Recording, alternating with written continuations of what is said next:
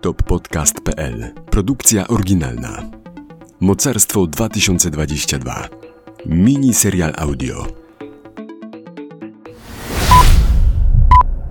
Dzień trzeci. Leon Max był wysokim, szczupłym mężczyzną.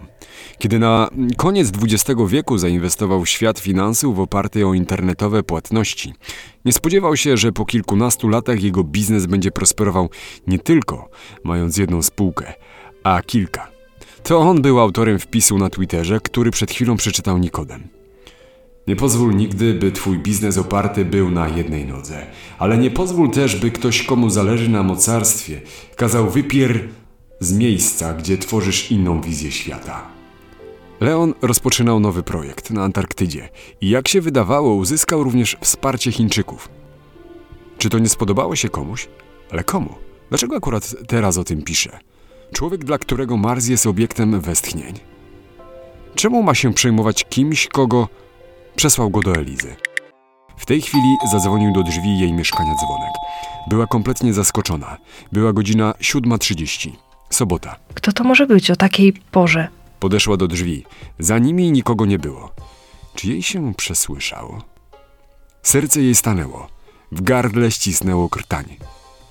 Przykładając oko do wizjera, przed czubkiem nosa poczuła wibrację i głośny trzykrotny huk. Halo, pani Luiza, tu policja, proszę otworzyć, mamy kilka pytań.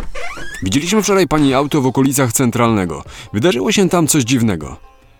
Niepewność została przerwana kobiecym głosem. Była to sąsiadka, która przeżyła w swoim życiu tak wiele, że mogłaby obdarzyć nimi przynajmniej z 10 osób. Pani Janeczko, dziękuję za bułki. Pewnie zaskoczyli panią ci panowie, ale to próba wyjaśnienia dziwnego zajścia. I w przedpokoju nie wiedzieć jak, Luiza zobaczyła przed sobą mężczyzn, z których jeden znacząco stwierdził, że koniecznie musi skontaktować się z kolegą z Radia Podlasia. I proszę uznać tę wypowiedź za znaczącą dla pani. Luiza szybko skojarzyła fakty. To nie mogło być prawdą. Pomyślała, Olek Czuryk.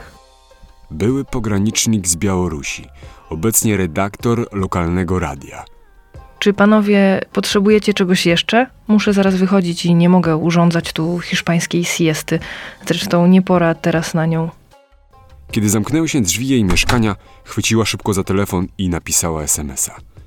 Słuchaj, Nikodem, jutro jadę wieczorem na Podlasie. Koniecznie musimy się do południa spotkać lub zdzwonić.